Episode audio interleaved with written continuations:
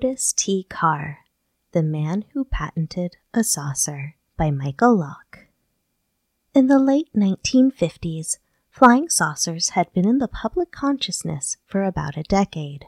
The shock of the Arnold sighting and the UFOs over Washington, D.C. had worn off. Saucers, though still mysterious, were now familiar. The government was actively running its third investigation into the reports of unidentified flying objects. Hollywood was incorporating the now iconic saucer craft into films of all budgets. Books had been printed on saucers, and UFO magazines were on newsstands every week. A new culture was being born around the flying saucers and the possibility of alien contact.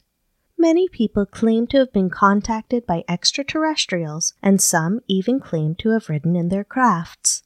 Others maintained that they had been given messages for their fellow Earthlings from the Space Brothers or the Comely Venusians. Out of this environment came Long John Nebel and his Party Line radio show, broadcasting over six days a week on New York's WOR. He often brought together a panel of commentators from a variety of fields to help him interview guests.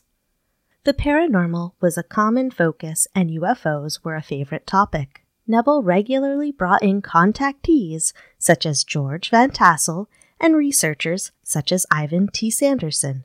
In April of 1958, Long John Nebel interviewed for the first time Otis T. Carr, the president of OTC Enterprises, who was marketing his own flying saucer.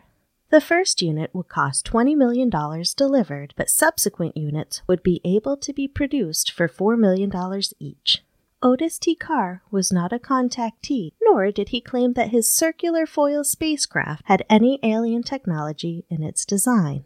Instead, he claimed that he had taken the work of Nikola Tesla, the inventor of radio and proponent of AC power transmission, and developed an entirely new type of propulsion. The Utron electrical accumulator was described by Carr as not a perpetual motion device, but a self energizing machine that combined electromotive, electromagnetic, and gravity forces in a unified field.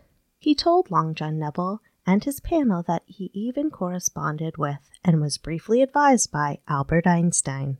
The craft would operate in both the vacuum of space and Earth's atmosphere, offering speeds and handling superior to any conventional aircraft. Best of all, occupants would require neither G suits or spacesuits. The Utron powered ship was to be saucer shaped and 45 feet in diameter. This size was designed to allow a crew of three to travel in comfort. Thanks to a capacitative plate that would spin counterclockwise while the body of the ship moved in a clockwise direction, Carr maintained that the ship would enjoy near Earth gravity while in space. The cabin would be pressurized like a conventional aircraft or submarine. Best of all, he posited that his flying saucer would be able to fly from Earth to the moon in only four to five hours. It would also be able to take longer trips to visit other planets if desired. Although OTC Enterprises had yet to build a working prototype, Carr did bring equipment, models, and various brochures and sales literature to the party line for panel members to examine. Among the materials presented was a Utron electrical accumulator, which was a simple, two piece device.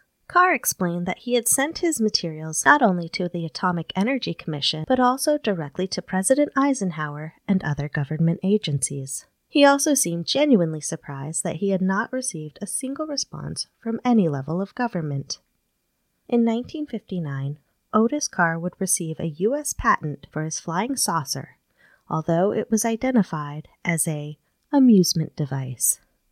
Today, the patent drawing is available on the U.S. Patent Office website under patent number US 0029122244.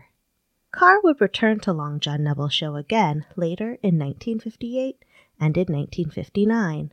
By then, he claimed to be ready to demonstrate his flying saucer, so Long John took his show on the road to Oklahoma City in April of 1959 to witness the maiden flight of Carr's device, at an amusement park called Frontier City.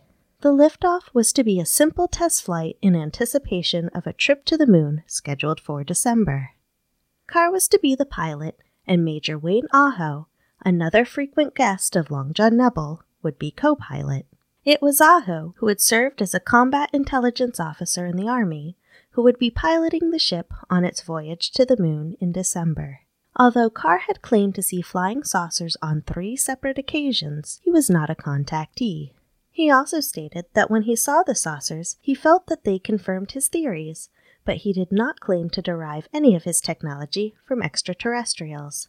Aho, though, was a contactee who would go on to organize an effort in the late 1970s to convince President Carter to appoint an official U.S. ambassador to space. The craft never flew. In fact, Otis Carr never even showed himself at the amusement park. He had been missing in the days leading up to the launch, but was found in a local hospital by Long John Nebel on the day before the launch. In an interview taped in his hospital room, Carr stated that even though the craft was not fully assembled, he expected that it would be launched as scheduled, barring some unforeseen mechanical or circuit failure, the type of thing he compared to a flat tire.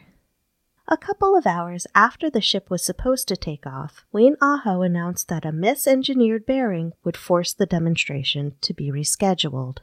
The party line broadcast dedicated to Carr's scheduled maiden flight, which includes both live and tape portions, still survives today. In it, the prototype is described in the broadcast as still being in pieces during a taped visit to the warehouse where it was stored shortly before the scheduled flight.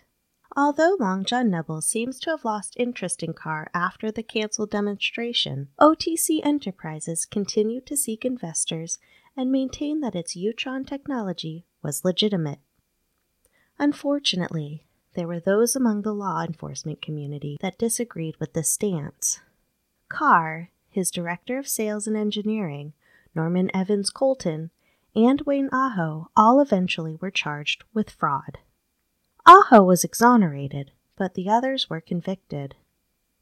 After his conviction, Carr faded from the UFO scene and seems to have passed away in the early 1980s in Pennsylvania, although some sources, such as the Project Camelot webpage on their interviews with Ralph Ring, state that he passed away in Nevada in 2005, at which time he would have been approximately 101 years old. In recent years, a man named Ralph Ring has surfaced, claiming to have once been a technician in Otis Carr's employ. He maintained that several models had actually flown and that a 45 foot prototype was also successfully flown. Ring stated that he had, in fact, been part of a three man crew that made a near instantaneous journey of 10 miles in the larger aircraft. Unfortunately, government agents came and forced Carr's laboratory to shut down, seizing both research notes and equipment. Despite the fact that no scheduled public launch was ever completed and the convictions given to both Carr and Colton, some still believe that his Utron powered circular foil craft was an actual technological breakthrough.